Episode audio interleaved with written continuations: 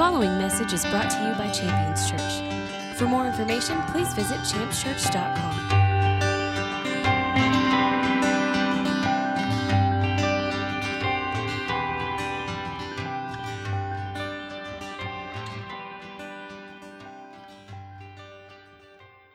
Well, I want to get into the Word here this morning. We're in a series here, so I want to jump right in, and I, I want to get into the Word here.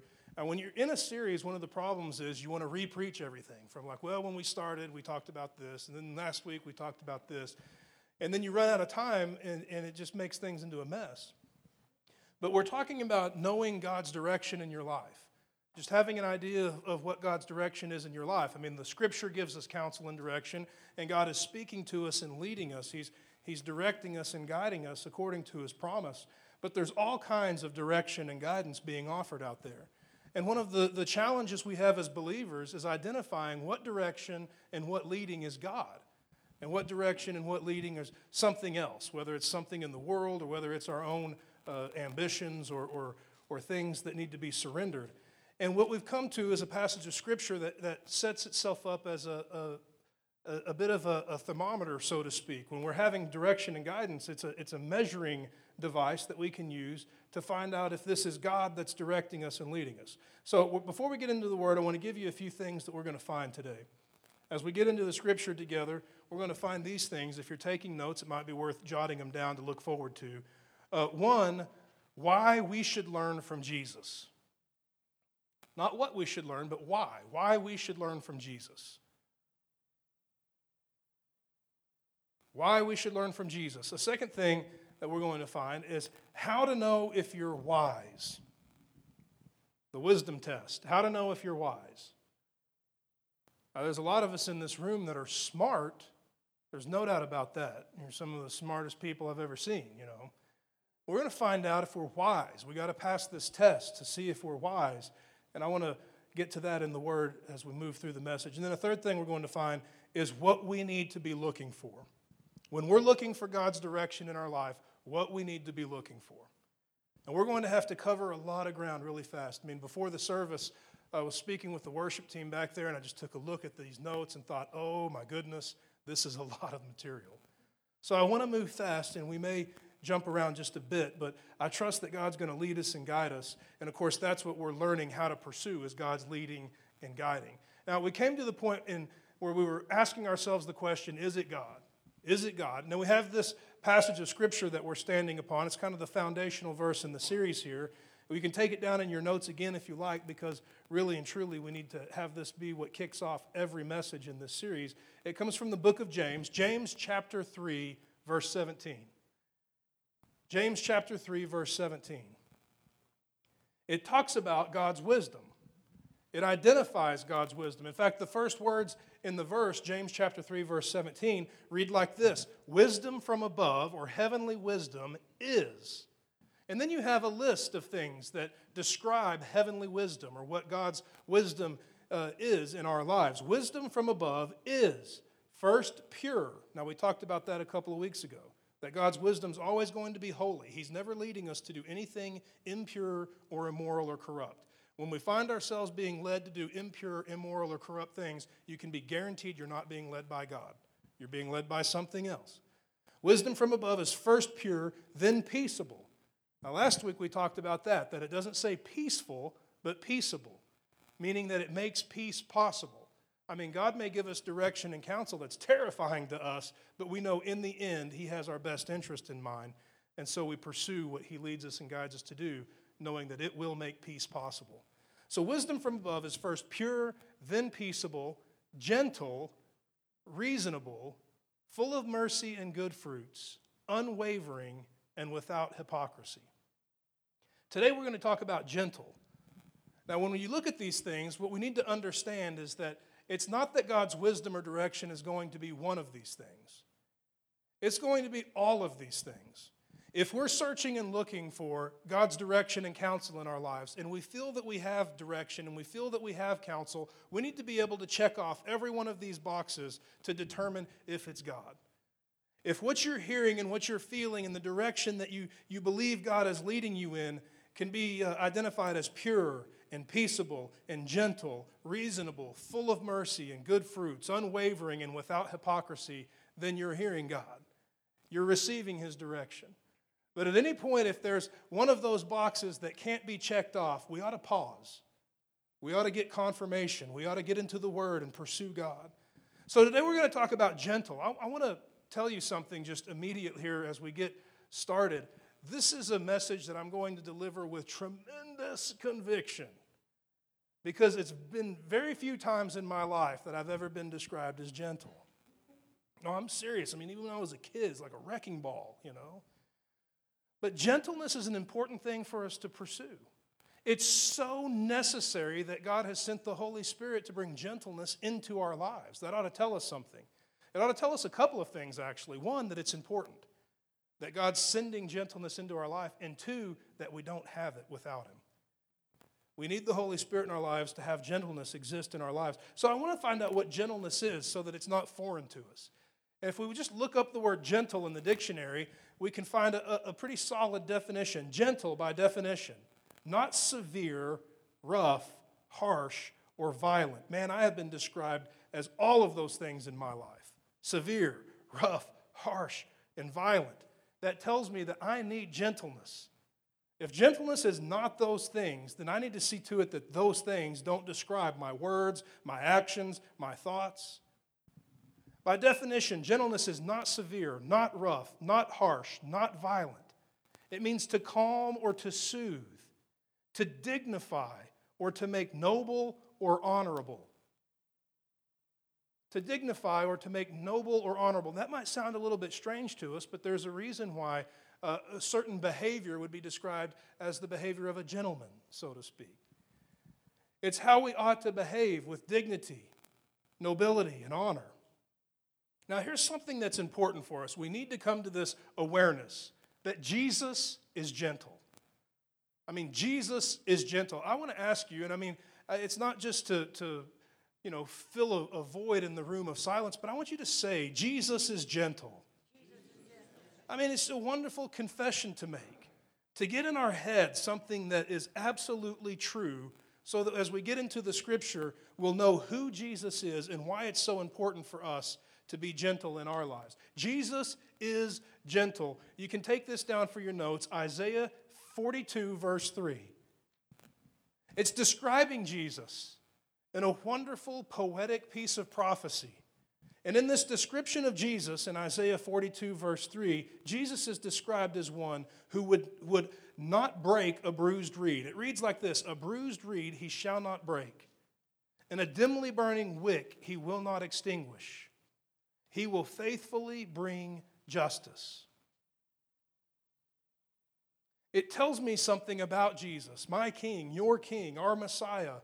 It tells you something about our Redeemer and our Deliverer, that when He finds us in the most wretched of situations or cases, He's never going to just say they're too far gone, just go ahead and write them off. But yet He has the compassion and the care and the gentleness to come into our tender, hurt, wounded situation and bring about justice, the justice that we celebrate in His death and resurrection by His blood. I told you before we're going to find out why we should learn from Jesus. Not necessarily what, as I said before, but why. Why we should learn from Jesus. I'd like for you to write this verse down for your notes. You can write down Matthew chapter eleven, and I want to look at verses twenty-nine and thirty. Why we should learn from Jesus. Now, we've had a lot of teachers in our lives. You've gone to school and you've had teachers. Some of them you, you really got along with and enjoyed. Some of them maybe not so much. You've had parents and grandparents. You've had lots of teachers in your life. There's a reason why we should learn from Jesus. Jesus is an excellent teacher, and we should learn from Him. And you'll see that here in Matthew chapter eleven. You'll see why that is. Jesus is speaking, and He's speaking to me and you, and He says this. He says, take my yoke upon me and learn from me. Did you hear that? And learn from me, for I am gentle and humble in heart. And there you'll find rest for your soul, for my yoke is easy and my burden is light. Now, there's a lot in that passage that we could stop and talk about, and we should. In fact, we could spend all of our time just simply breaking down that verse. But I want to move forward. I do want to take the time to break it down slightly. Jesus is saying something here when he's saying, learn from me, for I am gentle. Now, when we read through that, if we read through it too quickly, we can miss out on some of the English, some of the, the language that makes this a really powerful statement. I want you to consider the word for and what it means. Learn from me, for I am gentle. I mean, we don't really use that word a whole lot, though it exists in our language. I mean, I don't go to my wife and say, honey, would you please prepare me a sandwich, for I am hungry? I mean, she might say, you know, step back, for I have a frying pan. You know, I mean, you gotta, you just don't talk like that. It sounds a little stiff, right? But the word for and the word because are interchangeable. They're interchangeable. The word for and the word because. I could say, man, I'd, I'd really like a sandwich because I'm hungry, you know. So when we read that, I think it helps us to change that word because Jesus is saying, hey, learn from me because I'm gentle. Now, what he's, what he's revealing here is there's a lot of things that we could learn from, but they're not gentle. They're not gentle. There's a lot of ways you can learn, but those are the hard ways.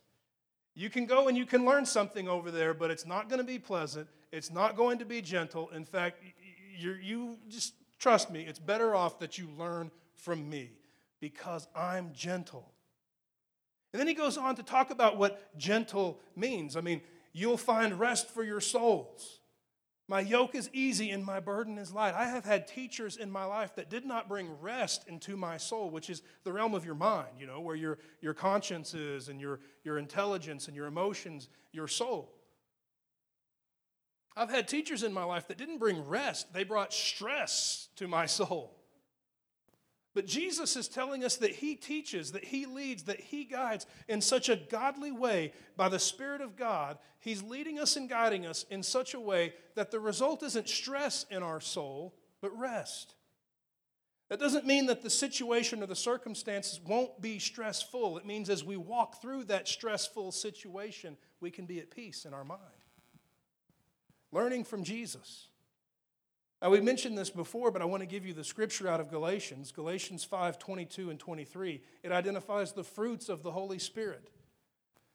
The fruit of the Spirit is love and joy, peace, patience, kindness, goodness, faithfulness, gentleness, and self-control. Gentleness is listed as one of the fruits of the Holy Spirit, and we made a note earlier that tells us something. One, that God made a way for gentleness to come into our life. When we see the fruits of the Holy Spirit, we need to understand that Jesus went to the cross, that he took the beating and he took the nails and that he yielded his life and that God raised him from the dead and ascended him to his right hand, all so that the Holy Spirit could be poured out and we could have gentleness. All of that work is done so that those fruits can exist in and through my life and your life. All of those other things are a means to an end. The cross and the empty tomb and all of those things are a means to an end. The end is the presence of the Holy Spirit in me and in you producing those fruits. It should tell us this is really important. Gentleness is never accidental. Never accidental. I want to give you a passage of Scripture, First Timothy chapter six, verse eleven. It reads like this, flee from these things. You'd have to go to verse ten to find out these things. Flee from these things, man of God. And then it says what to pursue. Pursue righteousness, godliness, faith, love, perseverance, and gentleness. When I take from that passage of Scripture that gentleness is something that I need and something that I must pursue, I come into an understanding that gentleness is never just going to happen by accident. I mean, when you pursue something, you are following it. You are chasing it. You are looking for it. On a recent family vacation, my, my family went on a, a, a treasure hunt, hidden treasure in the Rocky Mountains. Solve the clues and find the gold. We had a really great time looking for it. But it meant pursuing. It meant making intentional choices and decisions to go to a certain place, to look for a certain thing.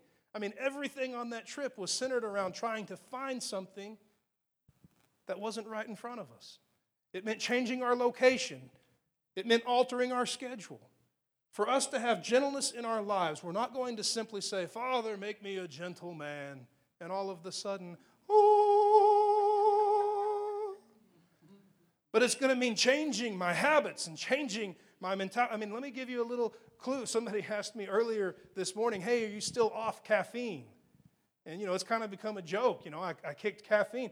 Uh, the reason why was because it made me unbearable. I was drinking pot after pot of coffee, and you know, you you you know, somebody asks you something like what, and you're jittery, and you're you're you're, you're pounding, your heart's pounding, you don't got time for anybody, and blah, blah, blah, and it's just a mess. So I was intentional. If I'm going to pursue gentleness, you know, it might be good to not drug myself with with you know one hundred twenty ounces of coffee every morning, and then go be a jerk to everybody. I mean, that's a goofy example, but it just is going to happen because we're intentional. We choose to be gentle. And I told you before we're going to find out how to know if you're wise, okay? Now, you don't have to throw your hands up because I don't want anyone to be embarrassed, but how many of you in here believe that you are, are wise, that you have maybe the gift of wisdom, you know? I mean, when you talk to believers about gifts and, and things in their lives, or, you know, wisdom in the Scripture is listed as a spirit, a spirit of wisdom. You don't really meet people, and they're like, well, I was born again and baptized in the Holy Spirit, and, you know, uh, was a part of this uh, group over here, and we saw these wonderful things, but, you know, I'm really just kind of a fool, you know. People really don't say that. They, you know, wisdom is something that we all see in our lives because we definitely want it there. But here's a test that we can apply to find out if it really is there. And I failed this test a lot. I want you to take down this passage of Scripture for your notes. James chapter three, verse thirteen, the wisdom test. Now, again, there's no doubt you're smart. We've got I Qs in the room that are, that are just phenomenal, off the charts. It's not a question of your intelligence. Are you smart? It's a question of what we do with that. Are we wise? James chapter three, verse thirteen. It opens up with this question, who among you is wise and understanding? You know, don't you know when James asked that question, hands just flew up, like, oh, oh, oh, pick me, pick me, oh, oh, oh, ah. Who among you is wise and understanding? And then he says this, let him show it, let him show it by his good behavior and deeds in the gentleness of wisdom. Don't let him talk about it. Don't let him brag about it. Don't let him just think it's there, but let it be on display. Let it be confirmed. Let it be proven by his gentleness, the gentleness in his behavior. Gentle does not mean weak. Gentleness does not mean weakness. I mean, really, true strength is not displayed by violent rage, but in patient restraint. Gentleness is not weakness at all. I'll give you a couple of passages of Scripture out of the Psalm. Psalm twenty-seven, verse fourteen. You know, wait for the Lord. That's restraint. Wait for the Lord. Be strong and let your heart take courage. Yes, wait for the Lord. In Psalm thirty-one, twenty-four. Be strong and let your heart take courage, all of you who hope, or all of you who wait on the Lord. Show that restraint. It's not a sign of weakness to be gentle and not just simply fly into a rage. Gentleness doesn't mean weakness. I want to give you a, a passage of Scripture, kind of a scene here, and I think it's important for us to catch this. It's really powerful, and it's incredibly severe.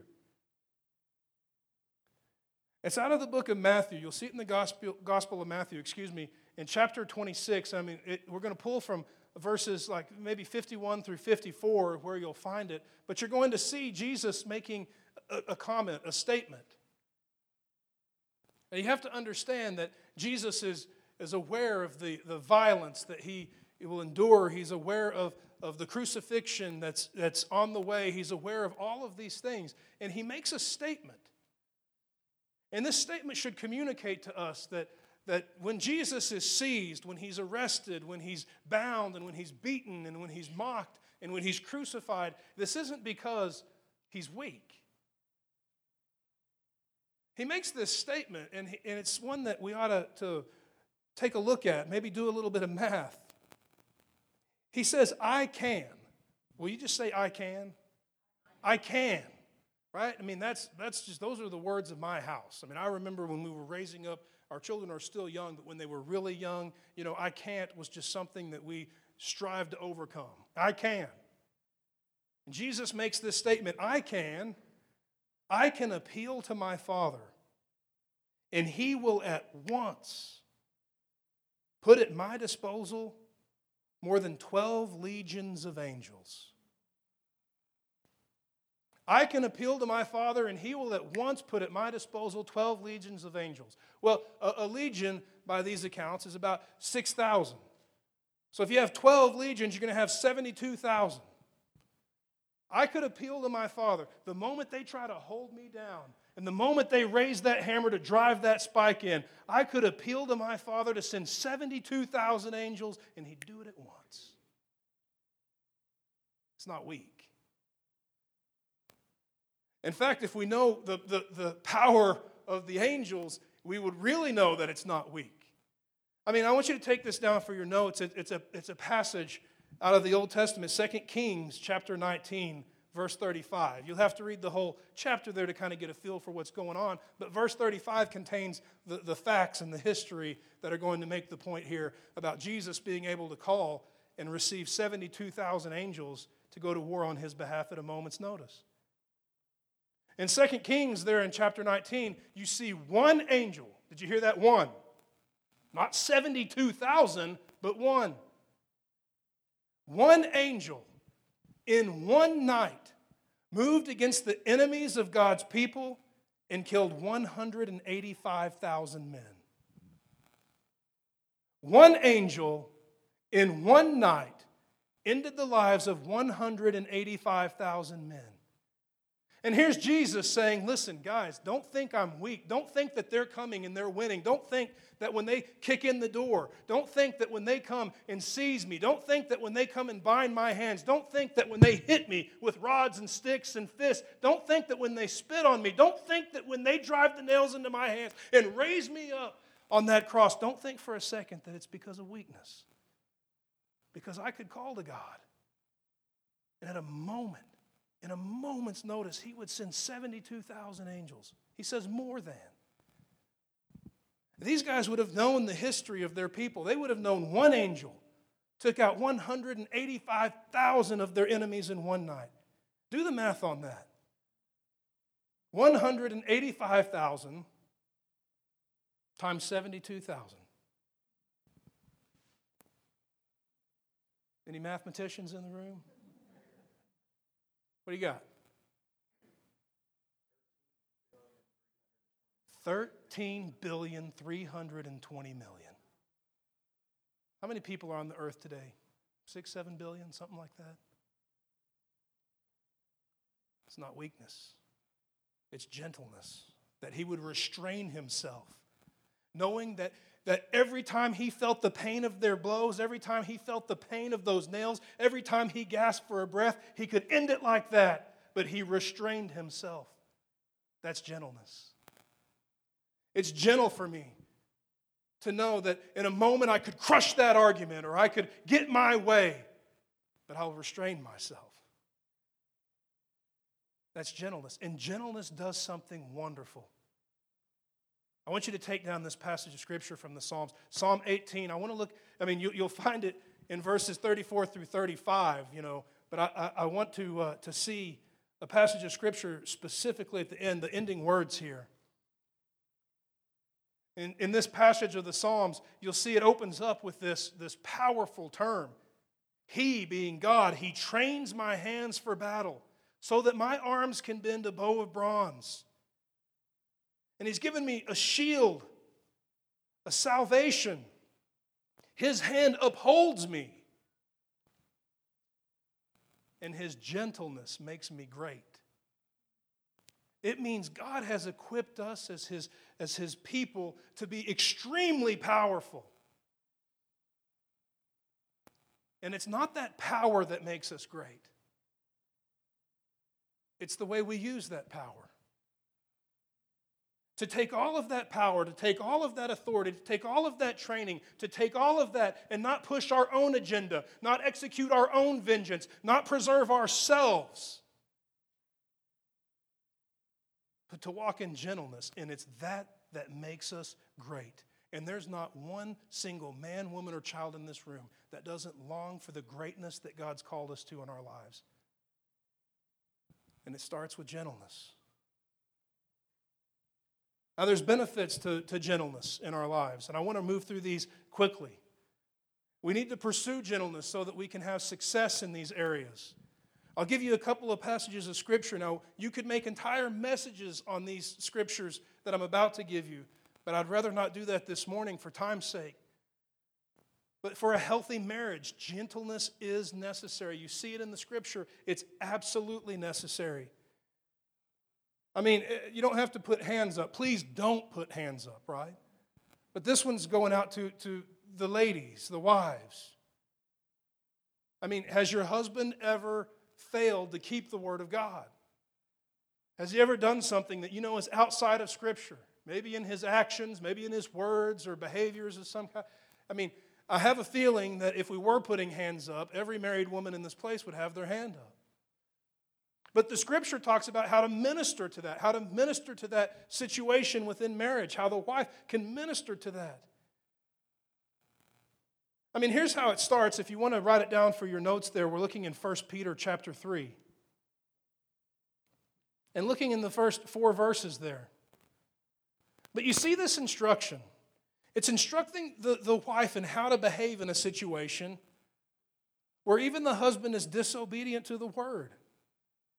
And by the time you get down to verse four, you see this as the instruction. It's something that exists in the hidden person of the heart. It's described as an imperishable quality.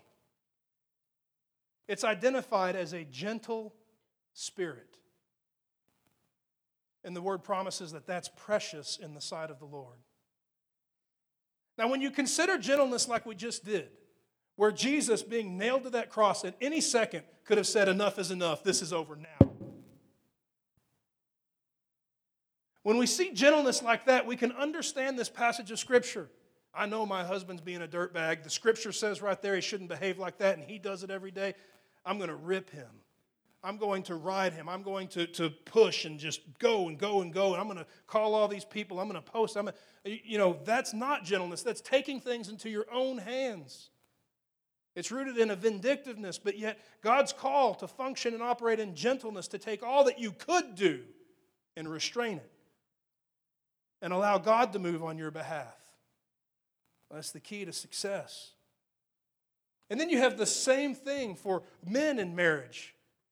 From the same chapter of First Peter three, just a few verses down, you'll find it near verse seven. This verse actually came up yesterday at the men's group, and it was a wonderful uh, part of our conversation.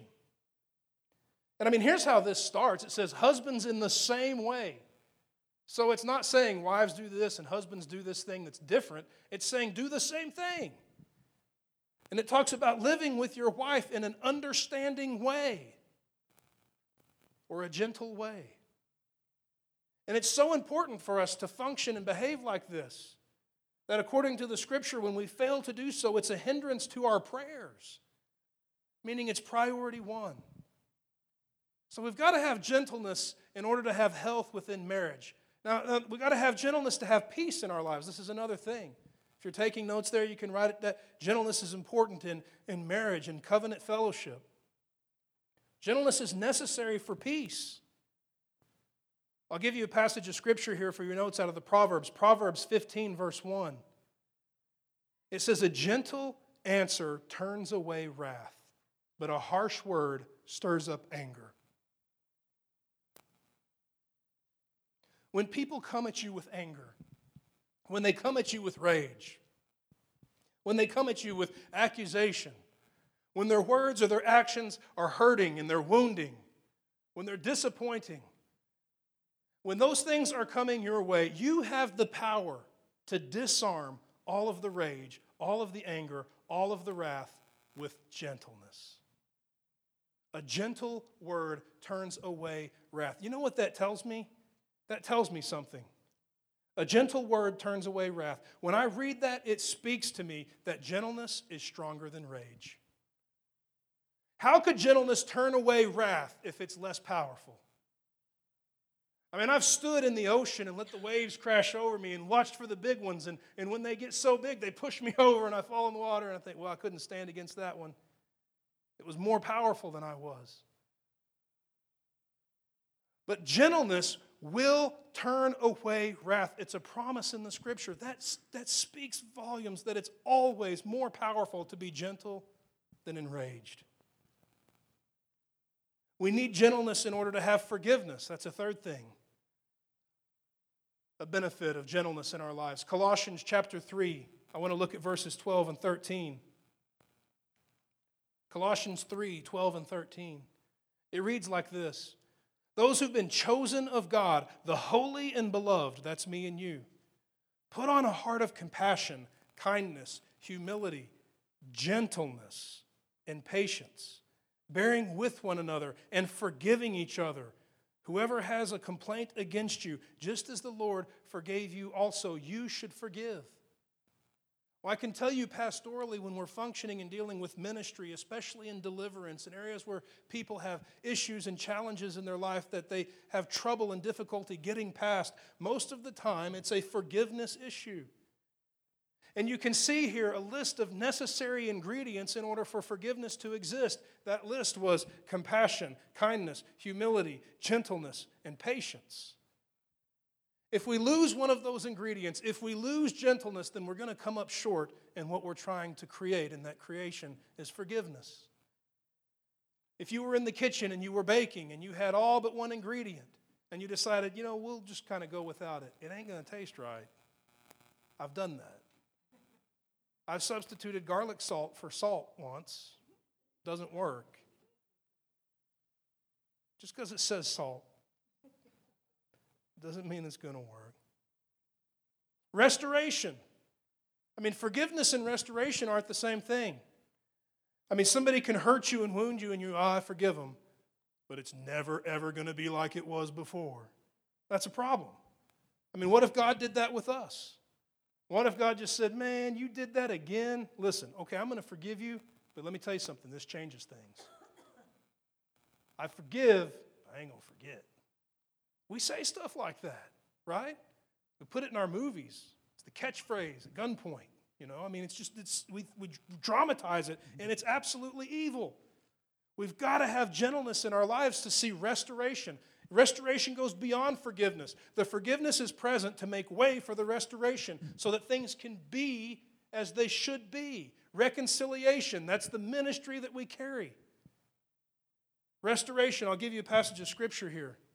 And by the way, when we put this to practice, we, we absolutely liberate ourselves from temptation. It's a promise attached to the Scripture. Galatians chapter six, verse one. If anyone, did you catch anyone there? Yeah, I mean anyone, believer, unbeliever, friend, enemy, doesn't matter. Anyone, anyone who's caught in trespass, trespass meaning sin, whether it's known or unknown, whether it's rebellious or whether it was unintentional, anyone caught in trespass, you who are spiritual, restore such a one in a spirit of gentleness. First looking at yourself, so that, will you say so that? Because this is important. If we do it this way, this will be the result, so that you yourself will not be tempted too. So that you yourself won't fall into temptation. Now, if we don't have gentleness in our lives, how are we ever going to restore people, and how are we ever going to be able to examine ourselves and avoid temptation ourselves? If you take gentleness out of that, we're doomed to know no restoration and to suffer temptation. Gentleness is the key to restoration being a part of the church and how we function, that we don't just forgive, but we restore. And that we also safeguard ourselves from temptation. It's going to require gentleness. Another benefit of gentleness would be salvation or new birth. Second Timothy, I want to read verses twenty-five. Excuse me, uh, uh, Second Timothy. I have it copied down here wrong. It's in Second Timothy. Just read Second Timothy, you'll find it.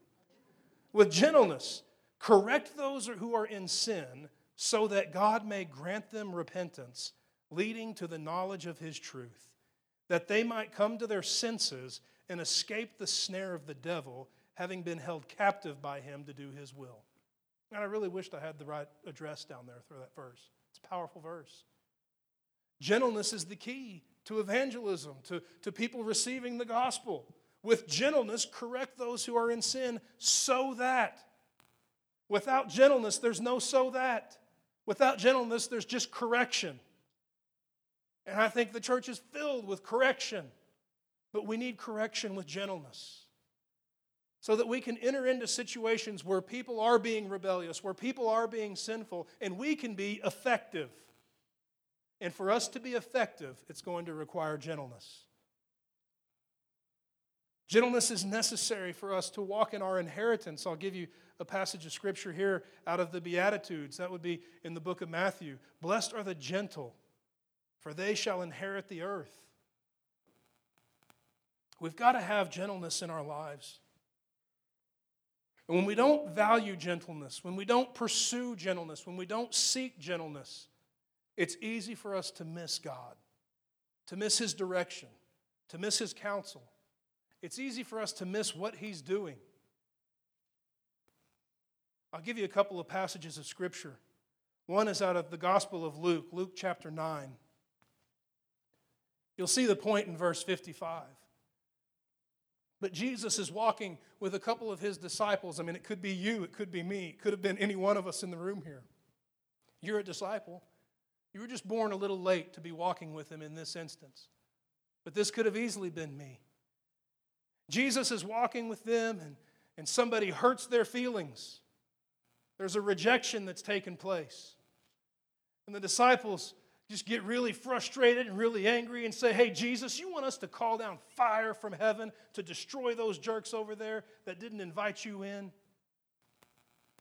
And man, they said that with a smile on their face. First of all, they were built up in their faith. They believed they could call down fire from heaven and it would come and happen. That's pretty faith-filled walking, isn't it?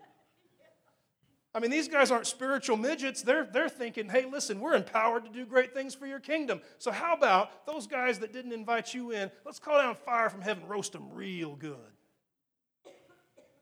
Here's Jesus' response to that. He just said, you don't know what spirit you're of. Now, we could stand to hear that ourselves. When people offend us and we're thinking, yeah. We could stand to hear that. You don't know what spirit you're of. For the Son of Man didn't come to destroy, but to save. Most of the time when I'm offended, my response is to destroy. You push me, I'm going to push you back. You're not going to like it. But the call of God upon our lives is to display a strength through the restraint of gentleness. To be powerful and to release that power in an effective way that it doesn't bring about destruction, but it brings about restoration and reconciliation. That it leads people to repentance. I mentioned before that we're going to find out what we need to be looking for as we're looking for God, as we're looking for his presence, as we're looking for his counsel, as we're looking for his will in our lives. I want to give you this passage of Scripture as we close here, and it's out of First Kings chapter nineteen. Now, the specific verses that we'll look at are just verses eleven through thirteen. But if you read these chapters here, it's a wonderful narrative of history. It's not a story, it's not a fairy tale. This actually happened. The characters, the people that are, are in this are people who are really historically recorded and documented individuals. The activities that took place here really took place. You'll see the prophet of God, and he's in a situation where he's needing to hear God. He's needing direction. He's needing counsel. He's been offended. He's been frustrated. He's hurt and he's wounded. He's disappointed. He's needing wisdom from heaven. He needs direction. He needs to know where to go and what to do. And there's all kinds of voices telling him where to go and what to do, but he knows he needs to hear one voice, and that's the voice of God. And as he's pursuing the voice of God, he comes to a place where God is speaking to him. And the Bible says that these magnificent displays take place. Up on a mountaintop where God is speaking to the prophet, There's this horrendous and terrible wind. Many people interpret it like a typhoon or tornado. The wind is recorded as being so powerful, it's shearing the rocks off the side of the mountain. This powerful wind. This powerful wind is taking a place and having its way on the mountain, eroding the side of the mountain in an instant, but the Scripture says that God was not in the wind. And the prophet stood and he waited. And then it said there was a terrible earthquake. The ground shook. And I don't know if you've ever been in an earthquake. I have. It's the most helpless feeling I've ever had in my life. I mean, you can get in your car and drive away from a tornado, but where are you going to go when the ground is shaking underneath you? The ground began to shake. The rocks are cracking and splitting in two. This magnificent display of power, but the Scripture is very clear that God wasn't in the earthquake. And then it says there was a terrible fire, this, this inferno, this flame, the heat. It, it was destructive. It was scorching the very rock itself. This massive display of power was taking place. And the Word says that God wasn't in the fire. And following that wind that was breaking the rocks, following the, the earthquake that was shaking the ground, and following the fire that was scorching the stone, came this gentle breeze.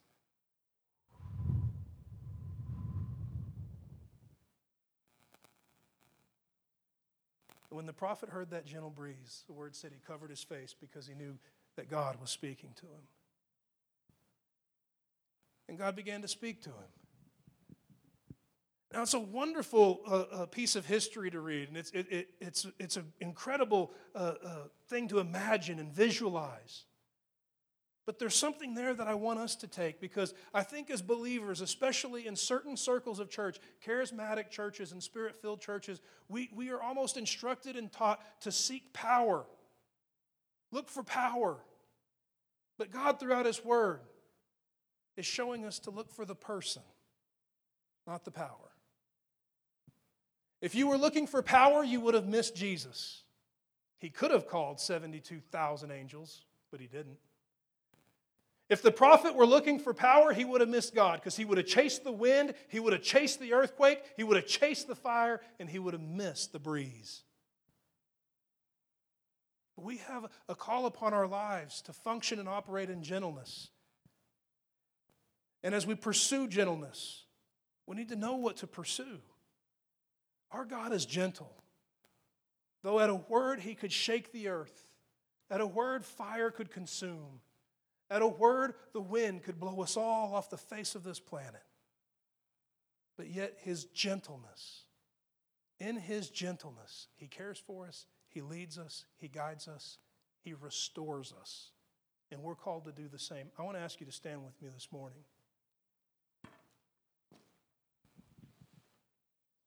As you gather up your items there and stand, I want to say that this personally is very unnatural. As a young man being raised up, the world would instruct that if you want respect or if you want to accomplish something, that power is revealed in force. It manifests in aggression. But the Scripture would tell us something completely different. That power would be manifest in restraint. To know that the very Spirit of God abides and resides in you. The same power that sheared the side of that mountain. The same power that shook the foundations of that mountain. The same power that scorched the stones on that mountain resides inside of you. It's an amazing thing to consider. And that the release of that power is not in a carnal release, in rage and in anger and in fits, loss and lack of self-control.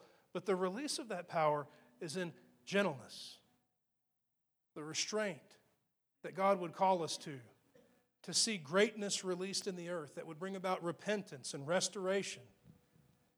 I want to be a people who know the fullness of that reconciliation, that restoration, our words and our actions and our lives making a way for restoration to exist in the church.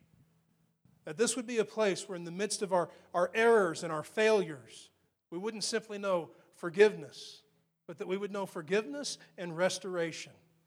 That we could be a people who don't suffer temptation because of the gentleness manifest in our lives. As the Bible would describe us, a spiritual people, not a carnal people, not a worldly people, but a people of the kingdom of God. I want to ask God for gentleness this morning. There where you stand, I want to trust and believe God to do a great work in us. A work that would remove vindictiveness, anger, rage, and wrath.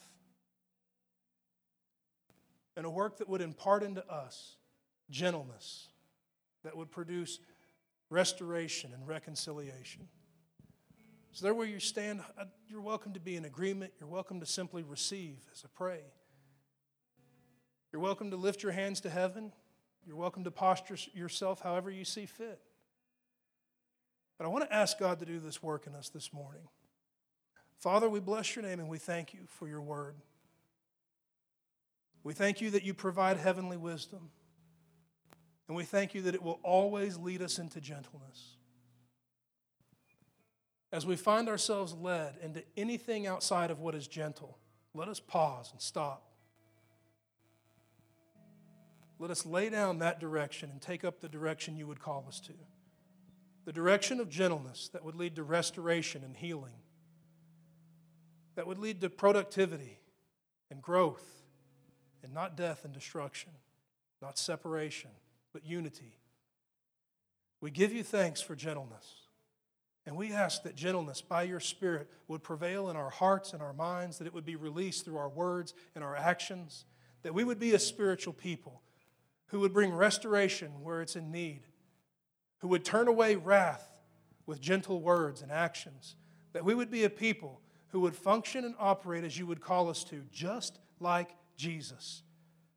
And let there be a, a redeeming work in our minds, that gentleness would not be seen as weakness, but let it be interpreted, received, and embraced as the full measure of your strength. Make us to be a strong people by the work of your Spirit. Let old ways be cast down, and let new ways be taken up for your name's sake and your glory. We thank you and rejoice in you in the mighty name of Jesus. And all the saints declare, amen. Amen. Thank you for listening to this message from Champions Church. We invite you to join us this Sunday for our celebration worship service. For more information, please visit us at champs church dot com.